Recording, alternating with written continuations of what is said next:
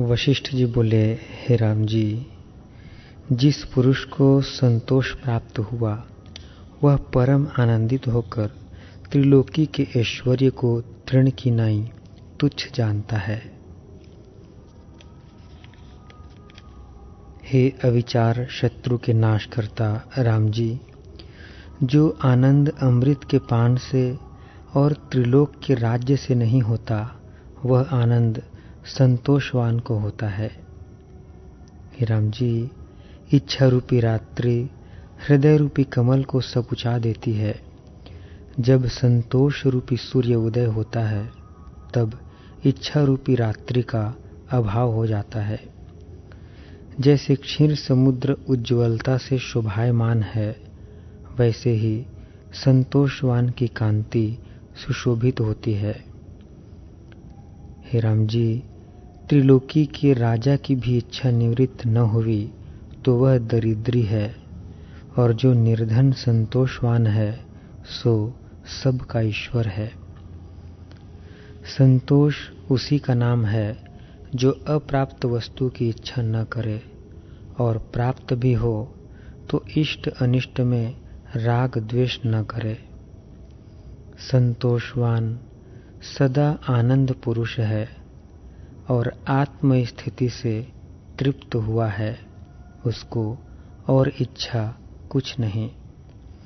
संतोष से उसका हृदय प्रफुल्लित हुआ है।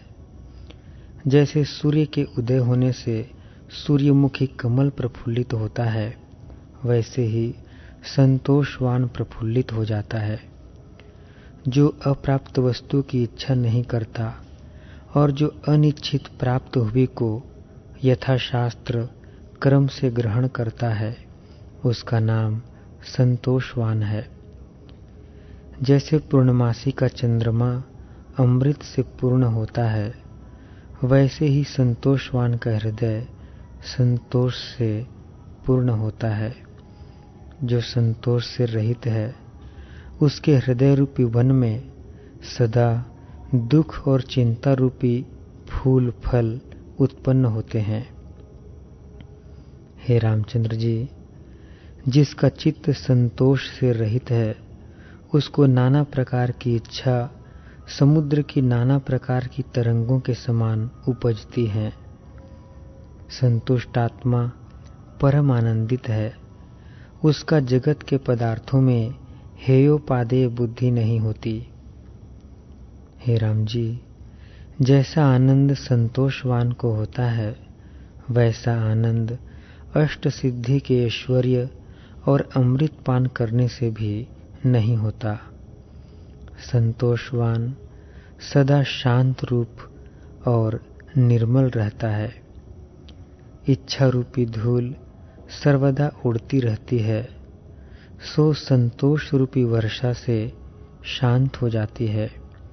इस कारण संतोषवान निर्मल है। हे राम जी, जैसे आम का परिपक्व फल सुंदर होता है और सबको प्यारा लगता है, वैसे ही संतोषवान पुरुष सबको प्यारा लगता है और स्तुति करने के योग्य है। जिस पुरुष को संतोष प्राप्त हुआ है, उसको परम लाभ हुआ है। हे रामचंद्र जी जहाँ संतोष है, वहाँ इच्छा नहीं रहती और संतोषवान भोगों से दिन नहीं होता। वह उदारात्मा सर्वदा आनंद से तृप्त रहता है।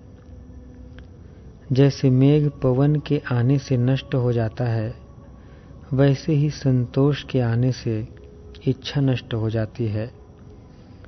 जो संतोषवान पुरुष हैं, उसको देवता और ऋषिश्वर सब नमस्कार करते और धन्य धन्य कहते हैं, हे राम जी, जब संतोष करोगे तब परम शोभा पाओगे।